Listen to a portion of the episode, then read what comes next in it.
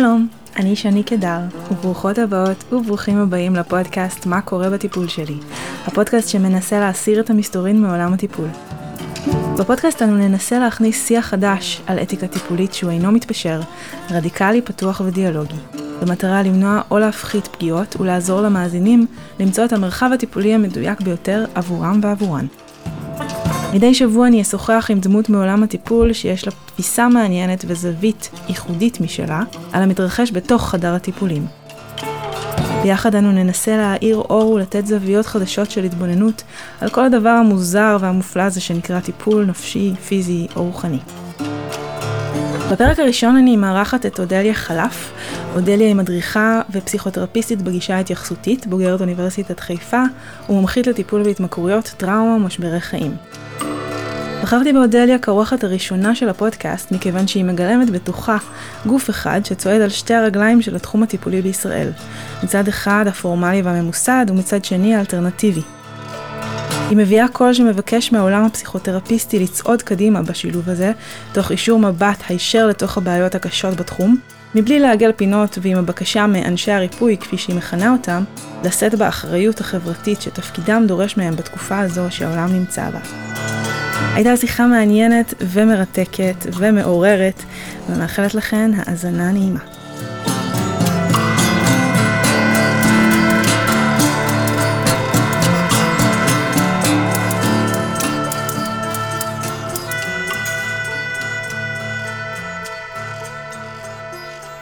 אודליה. אהלן. אודליה חלף. חלף. אמ, בואי תציגי את עצמך, תגידי מי את, מה את עושה. אני אימא, אני עוסקת בטיפול, אני עובדת סוציאלית קלינית בהכשרתי, אה, עם תואר שני, מאוניברסיטת חיפה. אני אה, מגדירה את עצמי כמטפלת התייחסותית, אה, לומדת היום בסטיבן מיטשל סנטר בניו יורק, שזה מעוז ההתייחסותיים. מטפלת בטראומה, מומחית לטיפול בהתמכרויות, עובדת הרבה עם העצמה נשית. זה כובע אחד שלי. כובע שני, להגיד מי אני, זה שמרחבי הריפוי הגיעו אה, לפני הלימודים הפרקטיים האקדמיים, שאני אה, אה, מחוברת מאוד לעולם הרוח, אני באה ממשפחה שיש לה חיבור לעולם הרוח, מאיזה שבט תימני כזה, שיש לי שם את השורשים שלי. אני חושבת שילוב בין שני העולמות, שהיום האתגר הגדול שלי ש... ששואלים אותי מי אני, זה גם למצוא את, ה... את האמצע בין שני החלקים האלו. מעולה.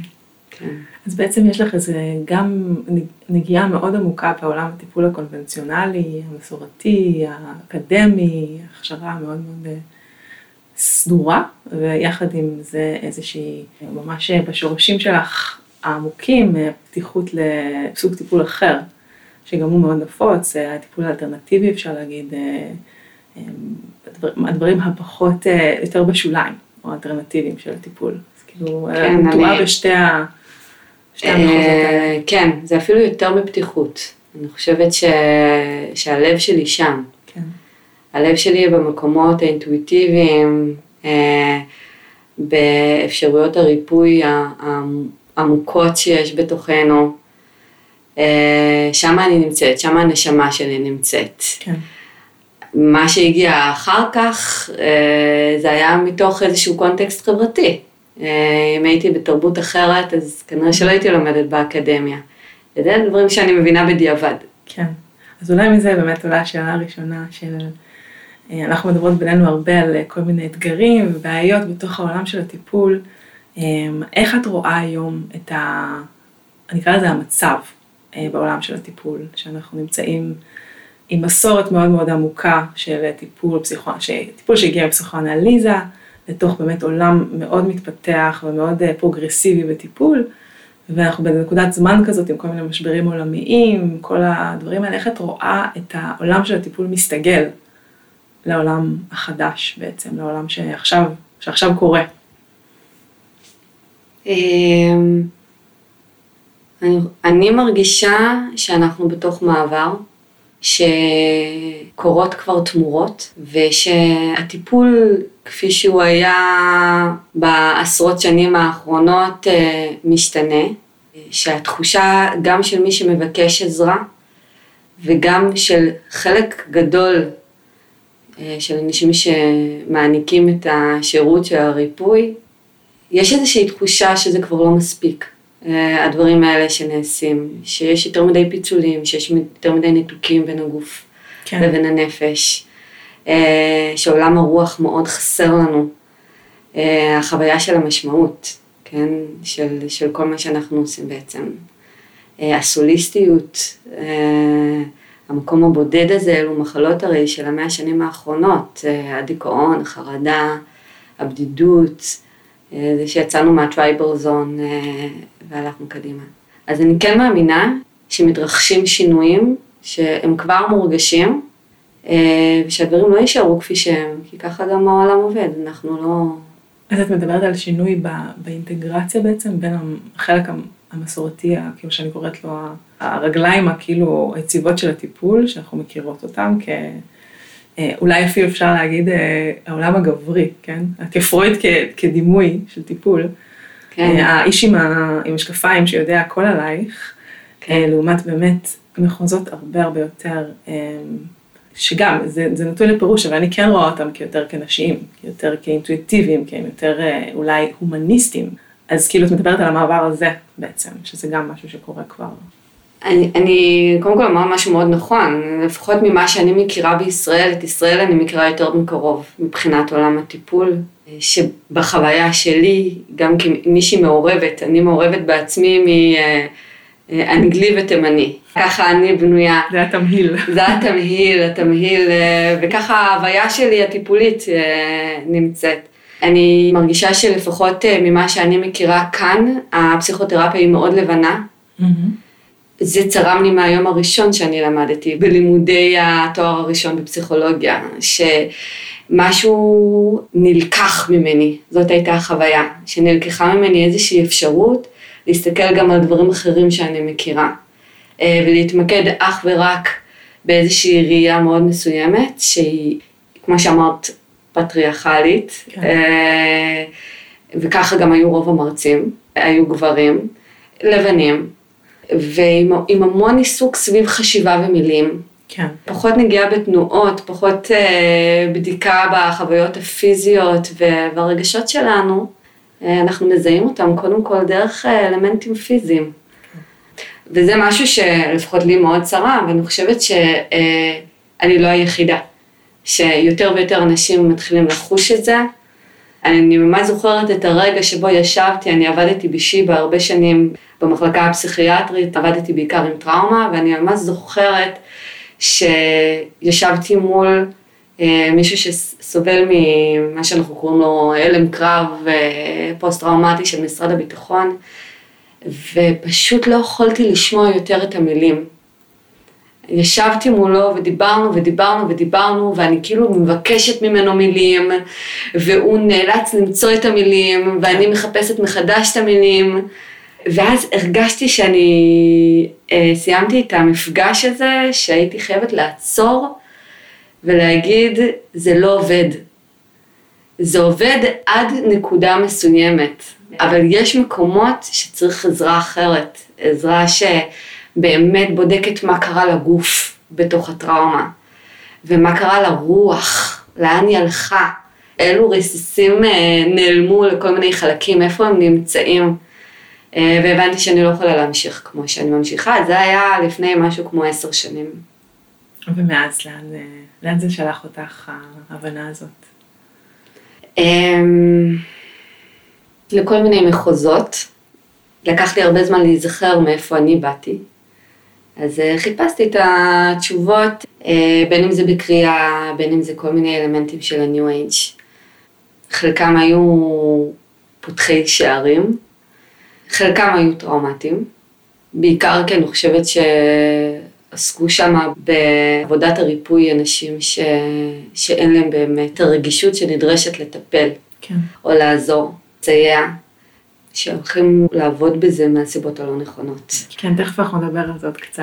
אמ, אני חושבת שזה באופן כללי בעיניי איש ריפוי אמיתי. אה, כל נושא הריפוי הוא מסע עבורו. ובאיזשהו שלב אפשר להיעזר בתיאוריה כזו או אחרת.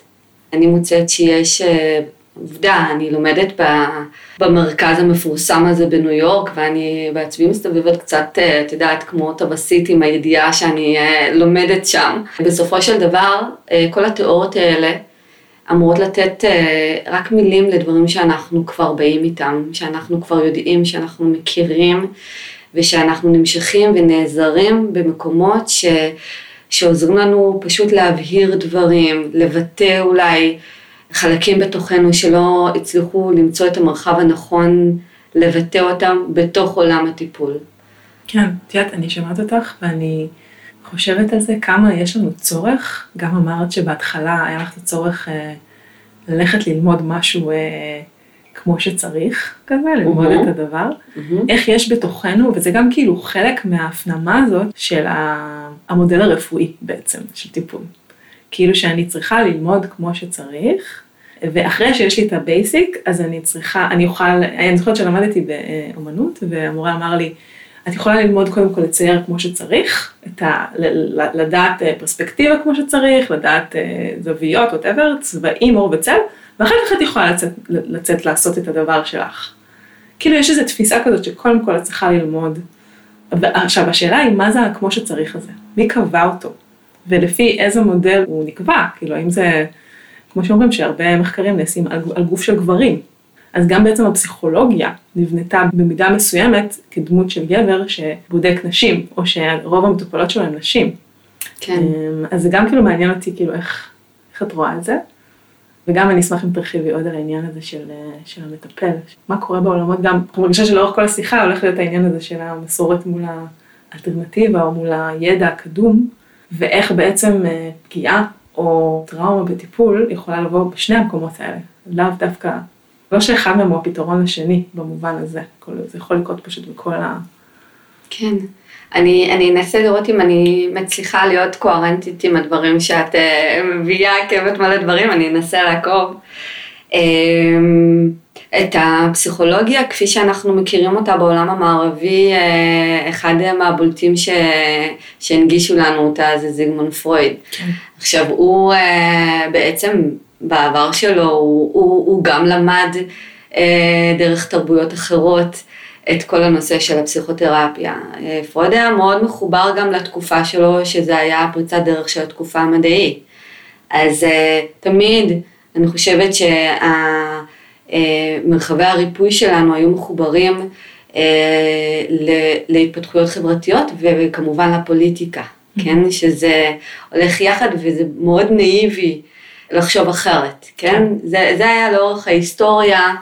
אה, שהרפואה הייתה עם הגבלות כאלו ואחרות, הרפואה לא רפואה as is כמערב, אלא הרפואה, הרפואה התחילה הרבה לפני התקופה המדעית, היא תמיד הייתה מחוברת, בין אם זה לדת, בין אם זה לפוליטיקה העכשווית יותר, הייתה מושפעת, מחוברת ומוגבלת במשמעויות האלו. את יודעת מה, אני יכולה אפילו לספר לך שיצא לי לשבת עם אה, מישהי והתחלנו קצת לדבר על, על רפואת הרמב"ם ועל הדברים שלפחות אנחנו זוכרות את אה, הזקנים, זקני השבט שלנו מביאים את תימן, ואחד מהדברים שהיא אמרה זה שאימא שלה הייתה משתפת אותה כמה גם אז הרפואה הייתה אכזרית כלפי נשים, אה, ושזה לאו דווקא היה אקט רפואי, מה שהיו מביאים לאישה מסוימת, אלא זה היה יכול להיות אקט חינוכי, חברתי, בכובע של ריפוי, ושזה היה אה, טראומטי מאוד עבור חלק מהאנשים. עכשיו פה עולה בגדול השאלה של מי הוא האיש ריפוי, כן? מי הוא האיש ריפוי ש... ומה הוא מביא איתו ואת מה הוא מבקש להשיג, אם זה איש או אישה שמחוברים מאוד לקונטקסט שהוא באמת חברתי, פוליטי, יש להם טובות הנאה שהם מקבלים ממרחבים מסוימים, אז ההתנהגות שלהם תהיה אחרת. יכולה להיות אה, אשת ריפוי או איש ריפוי שיבואו ויגידו, אני עם האדם שצריך להתרפא ואני מוכן להיות לצידו ולשמור עליו כמול הרוח הנגדית של הדבר החברתי הזה שנמצא מאחוריי. בסוף בסוף, כשאנחנו מדברים על רפואה, אנחנו מדברים על משהו הרבה יותר מזוקק אה, והרבה יותר נקי ממה שאנחנו מסוגלים תמיד לתפוס. זה דורש מאיתנו עבודה, גם לשים לב למקומות שאנחנו מושפעים מהם. כן. כל הזמן. וזאת עבודת האינטגריטי, זאת עבודת הצניעות, החיבור לחוויית השליחות שלנו. כן, שזה בעצם, המילה שעלתה לי שדיברת זה אחריות. כן. אחריות למי אני, עבור מי השירות שאני נותן. כן. ברמה, אני חושבת, אם אני מבינה אותך נכון, כאילו, ברמה הגבוהה יותר, ברמה החברתית, אני יכול להיות בעל מקצוע, שאני בא, הולך כאילו לקליניקה ומטפל באנשים, ואז אני חוזר הביתה וסוגר את הדלת על הדבר שאני עושה, ואולי אכפת לי מהמטופלים שלי, אבל אני לא רואה את ה... את גם קוראת לזה איש ריפוי. נכון. איש ריפוי זה ממש אה, תפיסה כבר, שבתוך המ- בתוך המושג הזה כבר יש את השליחות נכון, של הדבר. נכון. אה, ו- ואני חושבת שהרבה מטפלים לא רואים את עצמם ככה, הם רואים את זה כמקצוע, זה באמת מקצוע. זה באמת מקצוע במובן הזה שאני צריכה להבין שאני מקבלת תמורה עבור זה, והתמורה הזאת היא חשובה שאני אמשיך לעשות את הדבר שאני עושה, וזה לא שליחות במובן הזה שאלוהים נתן לי את השליחות הזאת כדי ש... כי זה גם קרקע מהתחקירים שאני עושה, אני רואה ש... שיש אנשים שחושבים שכאילו השליחות הזאת נותנת להם את הגושפנקה, כאילו, יש שם את, ה... את החלק, ואולי באמת המילה זה אחריות. כאילו אני יכולה להרגיש שלא משנה מאיפה אני באה לטפל, כאילו מי, מי נתן לי את ה... אם זה אקדמיה או שזה אלוהים או שזה whatever, יש לי אחריות קודם כל חברתית להפחית פגיעה, אה, לא ליצור עוד נזק, בדיוק כמו השבועת הרופאים, נכון. שאין אצל מטפלים בעצם, אין אצל מטפלים מהסוג הפסיכותרפיסטי. יש אה, בעיניי, ו- ושוב, זה, אני חושבת שאלו נושאים שאני כל הזמן מוצאת את עצמי מתחבטת בהם ו- ו- ומשתנה בתוכם. ככל שאני מתבגרת, ה-wise woman בתוכי מקבלת אה, יותר אה, מקום. אני חושבת שהאקדמיה, מבחינת האפשרות של להביא אליה אנשים יותר אחראים, היא כן עושה משהו. זאת אומרת שאדם צריך להתאמץ ולקבל אה, ציונים מסוימים, ולעמוד בסטנדרטים מסוימים של עבודה, ולהתנדב במקומות על חשבון זמנו הפרטי, ולעמוד במבחנים גדולים שהוא צריך לעמוד בחוויה של לחץ ולהתחיל לנתח מקרים. בעיניי יש בזה סינון, זאת אומרת הסינון הזה לא סינון של יכולות ריפוי, כן? אבל כן סינון של אנשים שמוכנים ללכת איזושהי דרך קשה ולעמוד בה ולסיים אותה, ושזה לא יהיה כל כך קל. אני לא חושבת שזה צריך להיות כל כך קל להגיע למקומות שאתה איש טיפול. בגלל זה באופן אישי קשה לי מאוד עם קורסים נורא קטנים של יום או יומיים שלושה, שאדם מתהדר בנוצות של, אה, של אני איש אה, טיפול.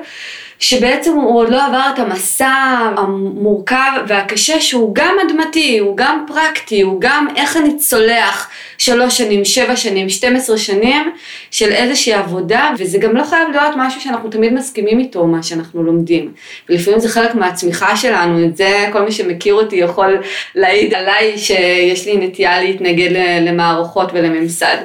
אבל חלק מאוד גדול מהידיעות שלי בעצם צמחו מהביטחון שלי, מההבנות שלי, מהמקומות שלמדתי לעומק ויכולתי גם להבין מתוכם למה אני מתנגדת, או מה אני לא אוהבת, או מה פוגעני בעיניי, כן? זה, זה היה חלק מהעבודה שלי. אז בזה אני חושבת שהאקדמיה, אם אנחנו רגע מסתכלים על התנאי, תנאי שטח של החברה שלנו היום, היא עושה משהו חיובי בעניין הזה. אני לא יודעת מה אני אגיד עוד שנה, אבל כרגע זה מה שאני מרגישה. יחד עם זאת, היום שאני הרבה שנים אחרי, אני יכולה לומר שמעבר ל... להיפתח לשפה הטיפולית ולאופציות של שפות שונות, אה, בתוך הקונטקסט של הטיפול המערבי, כמובן הפטריארכלי, אה, הלבן שדיברנו עליו, זה מה שאני למדתי לפחות. כן יצא לי אה, להרחיב בפנים כל מיני דברים דרך ללמוד את השפה, את המילים של הטיפול. יחד עם זאת, כרגע הכישלון הכי גדול בעיניי של הלימודים, ואני לא יודעת אה, אם זה משנה אם זה יהיה באקדמיה או בכל מרחב אחר, אבל אה, זה שבעצם אין אה, איזושהי עבודה שמאפשרת לאדם שמבקש ללמוד לרפא, אין שם את האפשרות לסייע לו למצוא מה היכולות שלו כאיש ריפוי. באיזה אופן... וגם המגבלות. ומה המגבלות, כן. באיזה אופן הוא בנוי אה, ביכולות שלו לרפא. מה יש לו לתת? איפה הוא פצוע מדי? איפה הוא איתן? ואם אנחנו עולים רגע לעולם הרוח שמאוד יקר לי, מה, מה המתנות שלו? What are the gifts that he came uh, to this world with? פה בעיניי זה כישלון אדיר, כי אני חושבת שאם אנחנו מסתכלים רגע על תקופות עתיקות יותר, זה היה המרכז. זה ממש היה המרכז לראות ולזהות על ילד איכויות מסוימות ולזהות שהוא נועד uh, לריפוי, שיש לו אפשרויות ומתנות שצריך לעזור לו לקבל אותן, או אפילו להיזהר מהן, או לשמור עליהן, או לבדוק איך זה משפיע עליו, באיזה אופן הוא פתוח מדי, או סגור מדי, כי אנחנו אחד בסופו של דבר, אם האיש ריפוי לא בריא בתוכו, הוא גם לא יכול לרפא את האחר.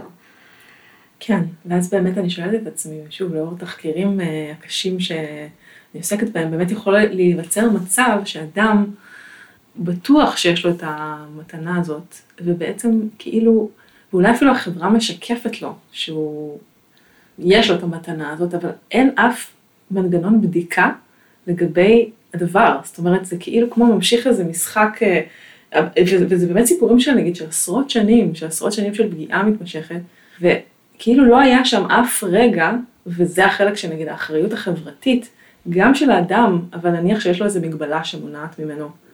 במקרה הזה הוא פוגע, אז כאילו ככל הנראה הוא לא, אין לו את היכולת הזאת, יש שם ממש איזה בעיה, אבל הסביבה, ברגע שהבן אדם מציג את עצמו כמטפל, כאיש ריפוי, וגם יש לו אפילו, אפשר להגיד את הבגדים, את השפה, את הז'רגון, ו, ו, ויכול לפגוע במשך שנים.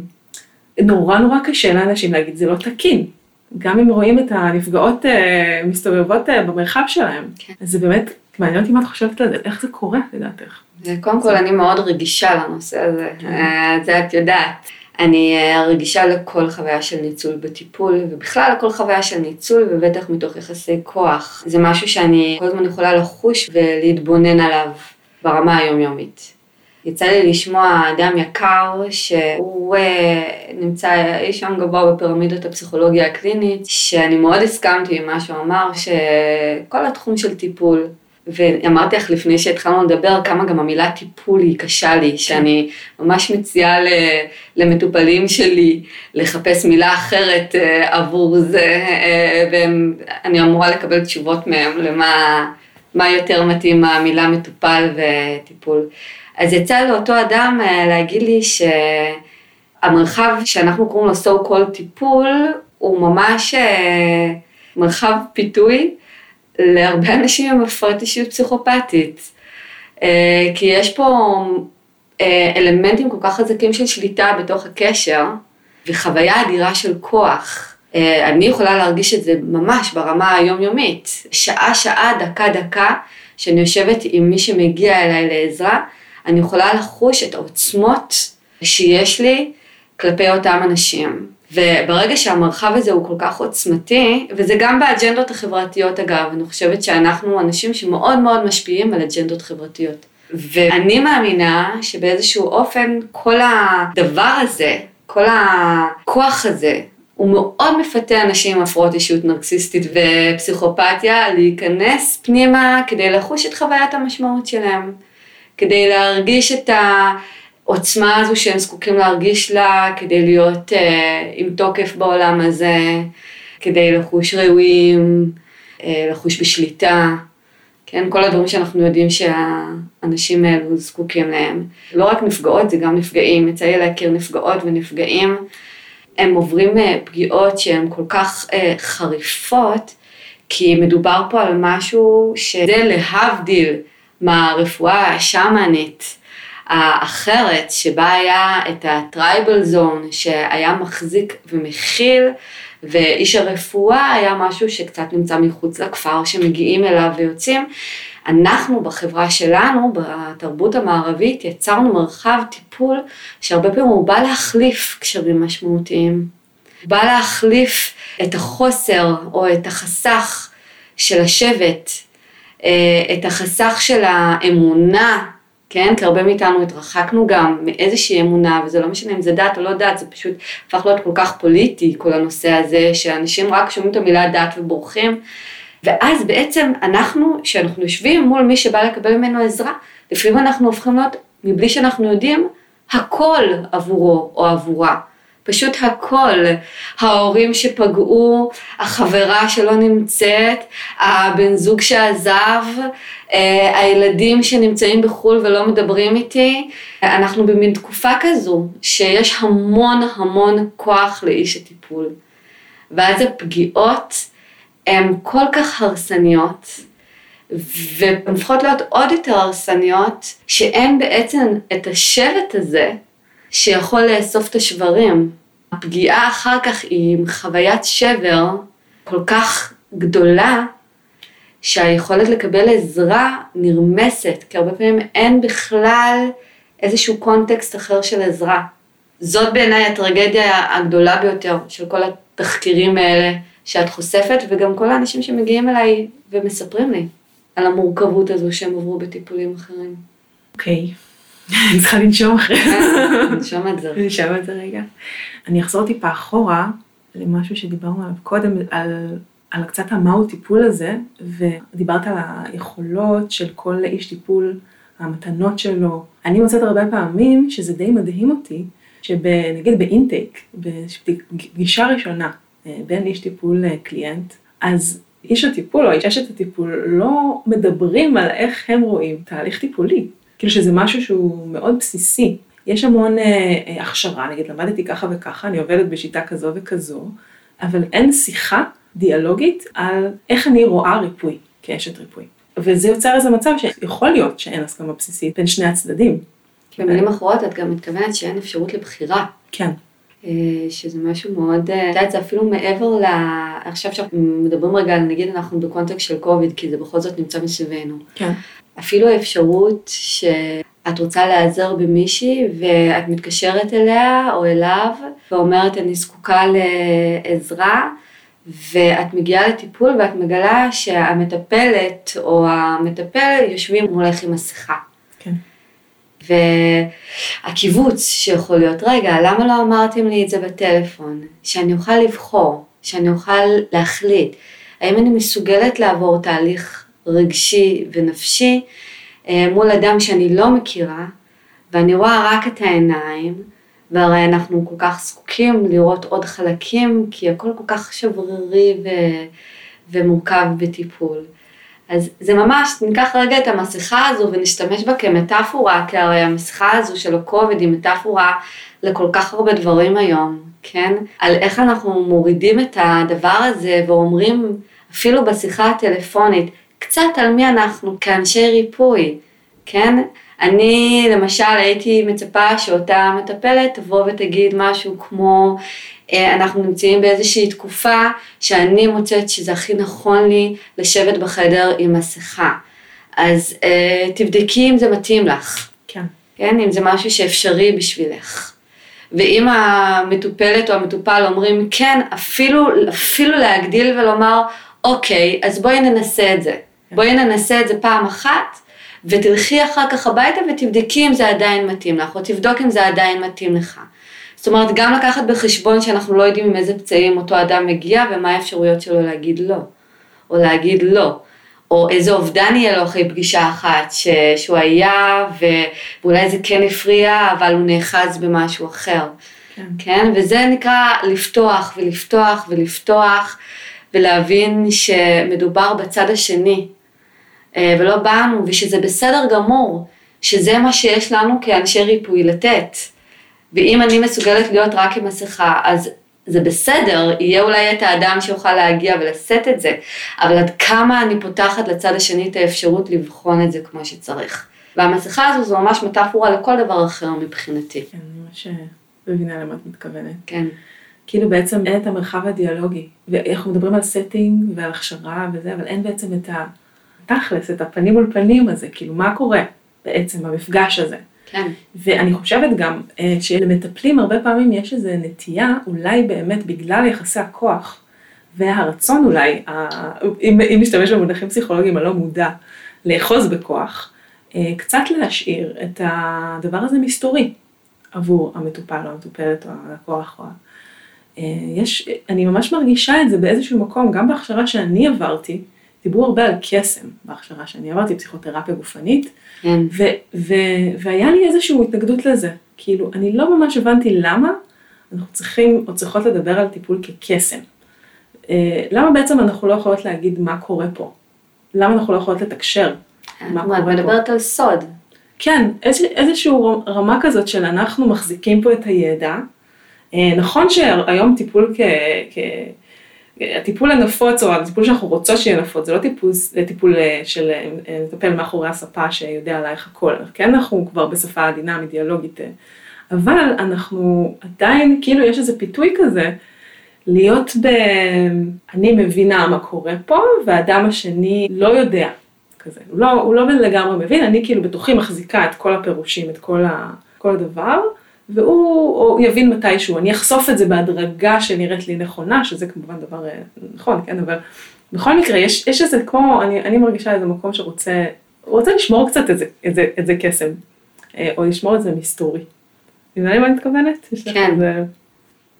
ואיך זה בעצם תורם ליחסי הכוח בתוך אה, חדר הטיפולים. המסתוריות והקסם נמצאים בתוך מי שבא לבקש עזרה. בדיוק, כן. אה, זה לא נמצא אצל מי שמחזיק את העזרה. כן? אה, זה לא משנה באיזה כובע אני אדבר איתך עכשיו, בין אם זה בכובע היותר נייטיב שלי, כן? שיותר מחובר לאלמנטים, אפילו למתנות שאני מגיעה איתם. ויש לי את הגיפט שלי. אני יכולה להחזיק אותם ולהיות איתם ולהרגיש את העוצמות שלהם ואת המסתוריות שלהם. הם שלי, הם רק שלי. כן? הדברים המסתוריים ששייכים לצד השני, הם שלהם. מה שאני יכולה לעשות, ושוב, זה לא משנה באיזה כובע אני באה, היום יש גם פסיכואנליטיקאים, את יודעת, אה, כן. אה, שמדברים על זה שאפשר אה, לקרוא לפסיכואנליזה מיסטיקנים, כן? מי שבאמת מחובר למקומות האלה ופתוח לעניין הזה. בסופו של דבר, כשאדם בא להסתייע או לבקש עזרה, הוא בעצם מבקש ממני לעזור לו להתגלות. אז לא יכול להיות שום דבר שנשאר חבוי ממנו אצלי בתוך תהליך ההתגלות הזו. ואני אפילו אחמיר ואומר, כי אני מאוד אלרגית לפרשנויות, שהם אחד מהאבני בסיס של הפסיכואנליזה, כן? שאדם היה יושב והצד השני היה פשוט מפרש אותו. ואני חושבת שזה בדיוק זה, זה אמנם לא נשאר לגמרי מסתורי, אבל כל התהליך לפרשנות נשאר מסתורי. ואז בעצם אני לא משתפת את הצד השני, מה התהליכים הפנימיים שהביאו לפרשנות שלי בתוך הדבר הזה, ואני שמה עליו, מבלי לדעת, חלקים פנימיים שלי, לא מעובדים כנראה, והוא צריך לשאת אותם ולסחוב אותם. זה, זאת המסתוריות הזה, הרי מה זו המסתוריות? המסתוריות זה חלקים של האיש טיפול, שאנחנו לוקחים עלינו, בגלל זה זה נחווה אצלנו כמסתורי. אם זה היה שלנו, זה לא היה מסתורי. היינו מרגישים משהו, אך מרגישות, סליחה, אנחנו בשיח פמיניסטי. כן. זה קורה לכולנו. היינו מרגישות משהו אחר. כן. היינו מרגישות בבית. היינו מרגישות עם, עם הקסם והמיסטיקה והמסתורין היו אה, שייכים לעבודה שהאשת ריפוי עושה עבורי, אז החוויה לא הייתה של בלבול, או של משהו עלום, אלא של סקרנות, של תקווה, של מוכר, של בית, אה, של ידע עתיק שפתאום התחברתי אליו, ויש לי איזושהי חוויה של איחוד מחדש. זה מה שמרגישים. אני ממש, אתם יודעים, את מדברת ואני חושבת על האובססיה שיש היום בעולם הטיפול להכשרות שונות ומשונות, לשיטות טיפול. יש NLP ופוקוסין ופסיכותרפיה כזאת או אחרת, וכאילו זה, זה, זה נהיה מטורף, זה נהיה ממש כאילו אדם רגיל מן השורה שרוצה טיפול. כן. אה, אז, אז כאילו בעצם יש כמו איזה סופרמרקט של, אה, של שיטות אה, שונות. ואז לפי זה בעצם זה כאילו, כאילו זה הדרך, כמו האריזה, זה הדרך לבחור איש טיפול. בעצם לפי, ה, לא יודעת, אני אוהב לעבוד עם הגוף, אז אני אלך לטיפול בתנועה. אני אוהבת אה, אה, מדיטציה, אז אני אלך לטיפול מיינדפולנס, כזה. כן. אה, אבל למעשה, מה שאת אומרת, וגם עולה לי מהשיחה הזאת, ואולי נסיים בזה, כאילו, הדבר שאנחנו צריכות לקחת בחשבון כשאנחנו בוחרות איש טיפול, הוא אחר לך, הוא לא, כאילו, נכון שיש את ה... זה חשוב. אם אני, אם הקצה חוט שלי, נגיד, הוא העבודה עם הגוף, אז זה טוב שאני אלך לאשת טיפול ש, שיכולה לעבוד עם הגוף, או לחילופין, אה, לא יודעת, כל מיני שיטות אחרות, אבל יש, יש משהו הרבה הרבה יותר בסיסי וחשוב בחיבור בין אה, קליינט למטפל או מטפלת, שהוא, כאילו זה אנחנו קצת מתחילות לדבר על זה פה. אה, שאני הייתי שמחה אם יש לך איזה דרך לתת לאנשים שמאזינים, כשמחפשים טיפול, ואנחנו יודעות שיש המון אנשים היום שמחפשים טיפול, מחפשות טיפול, אה, איך אפשר להרגיש את זה? איך אפשר לדעת מה נכון לי כשאני באה לבקש עזרה? אה, זה מדהים, אני חושבת שממש צריך לייצר מרחב שעוזר לאנשים לדעת איך לבקש עזרה. כן, קורס. כן. אז אה, את יודעת מה, זה מעבר לקורס, בעיניי זה, משם אנחנו צריכים לחנך את הילדים שלנו ממש כן. מיום היוולדם, זה התפקיד שלנו כן. כהורים.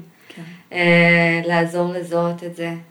יצא לי מהכובע היותר רוחני שלי לשוחח עם מישהי, אני הייתי במסע בקוטב הצפוני ויצא לי uh, אה, לפגוש שם את האנשי ריפוי, ויצא לנו לשוחח, את יודעת, היא במקרה דיברה על ה-New Age, שזה, זה לא משנה, פגיעות יש הרי בכל המרחבים, את זה אנחנו כבר יודעים. ודיברנו על, על הטרמינולוגיות ועל uh, כל מה שקורה היום מבחינת uh, ניצול. רמות הניצול בניו אייג' הן מאוד מאוד גבוהות.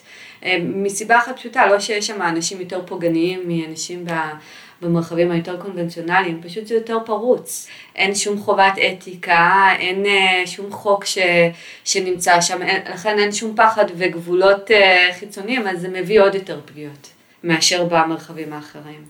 ואני חושבת שאחד מהדברים שיצא לנו לשוחח עליהם זה ממש הטיפוסים שהם uh, wannabes, שהם אנשים שנורא רוצים להיות משהו אבל הם לא, לעומת האנשים המסוכנים. כן?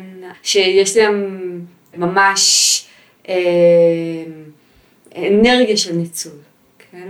אני מדברת רגע על עולם הרוח. יש גם אנשים שמחוברים לרוח שהם לא אנשים טובים, שהם אנשים שהכוונות שלהם לא טובות. ואיך בעצם עוזרים לאנשים להתחבר חזרה לעולם הזה ממקום בטוח יותר, כן? שכאילו זאת, זה, זה חלק אחד של השאלה שלך שאני יכולה לקחת לשם, והחלק השני זה איך לבחור את עולם הטיפול הקונבנציונלי, כי יכול להיות שמאזינים לנו אנשים שמחוברים לפה או מחוברים לשם, ולהסתכל מעבר לתעודות האקדמיות, כי שם זה, ה... זה הפיתוי, mm-hmm. כן? כל צד יש את יכולות הפיתוי שלו. השפה הרוחנית המסוימת או התעודות האקדמיות המסוימות, או הפעילות. אני הייתי מציעה לכל מי שמבקשת או מבקשים עזרה, להניח שמדובר פה על יצירת קשר, ולקחת בחשבון שלמצוא את המלווה הנכון, זה יכול גם להיות תהליך בפני עצמו. אני חושבת שזה הדבר הראשון שהייתי מלמדת את אה, ילדיי, אני יכולה להגיד גם מהמקומות שלי, כשהייתי אה, מחפשת עזרה, שיש איזושהי משאלה מאוד עמוקה או פנטזיה להגיע למרחב ריפוי ו- ולהרגיש שיאללה הגעתי. זהו, זה האיש או זאת האישה שיכולים לעזור לי עכשיו. ואז אנחנו מתחילים להסיר את הכל ולהתפשט מאוד מהר מתוך כמיהה אה, לקבל עזרה. ושוב, זה גם קשור לעידן שאנחנו נמצאים בו, שהוא מאוד בודד, הוא מאוד סוליסטי. ואז אנחנו מפספסים את כל אה, נורות האזהרה שיכולות להידלק אצלנו, בין אם זה בגוף ובין אם זה ברוח. ובין אם זה בנפש, כן?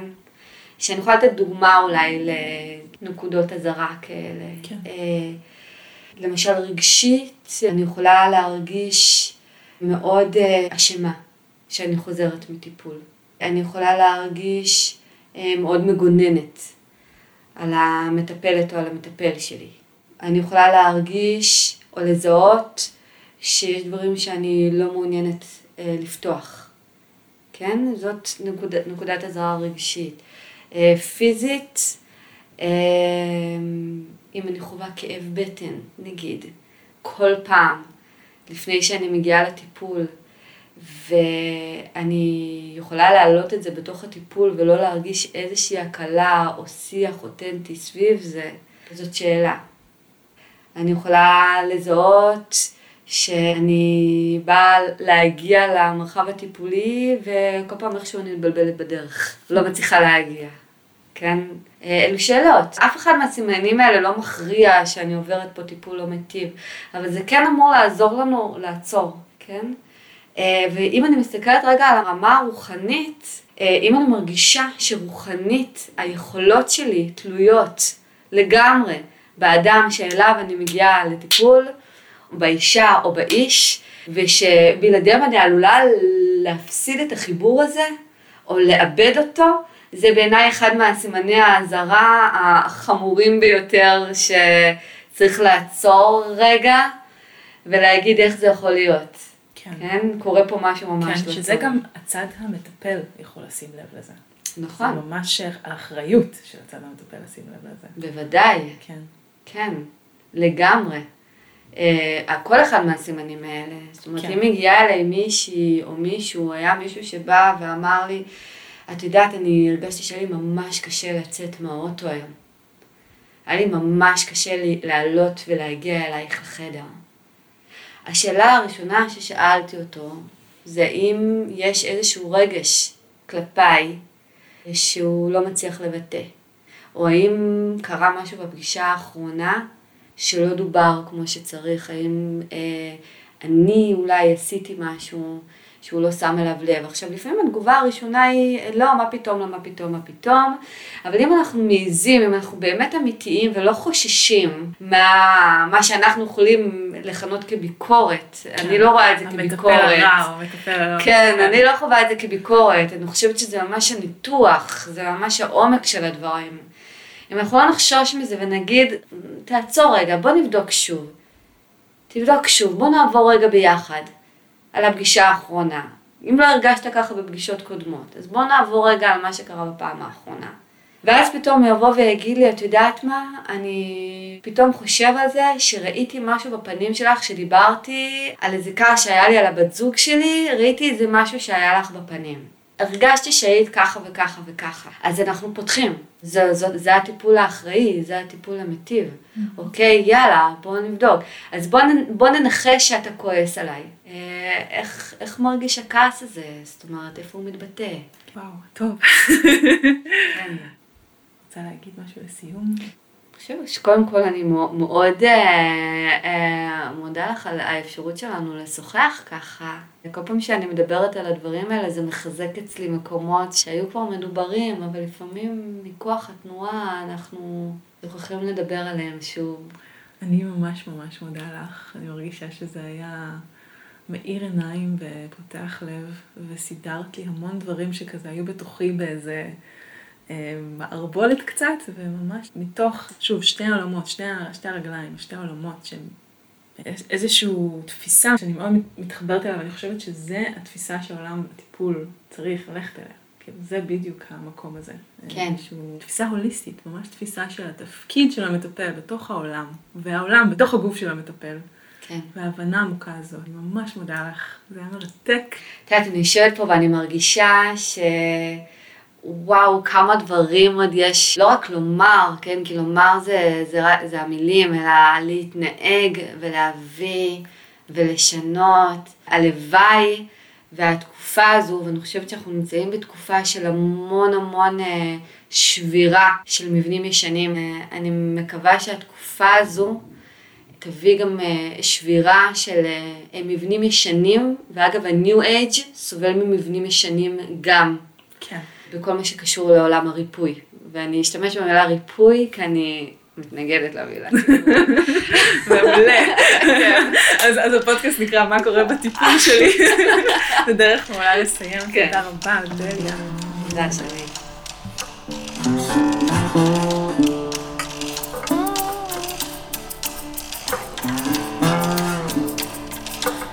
הפרק הוגש והופק על ידי שני קדר. השיר בפתיח הוא של ההרכב We are Ghosts. עורכת הסאונד גלית ושתי, עורך פתיח אורי דרור. אתם מוזמנים ומוזמנות להמשיך את הדיון בקבוצת הפייסבוק שלנו, מה קורה בטיפול שלי. נשתמע בפרק הבא.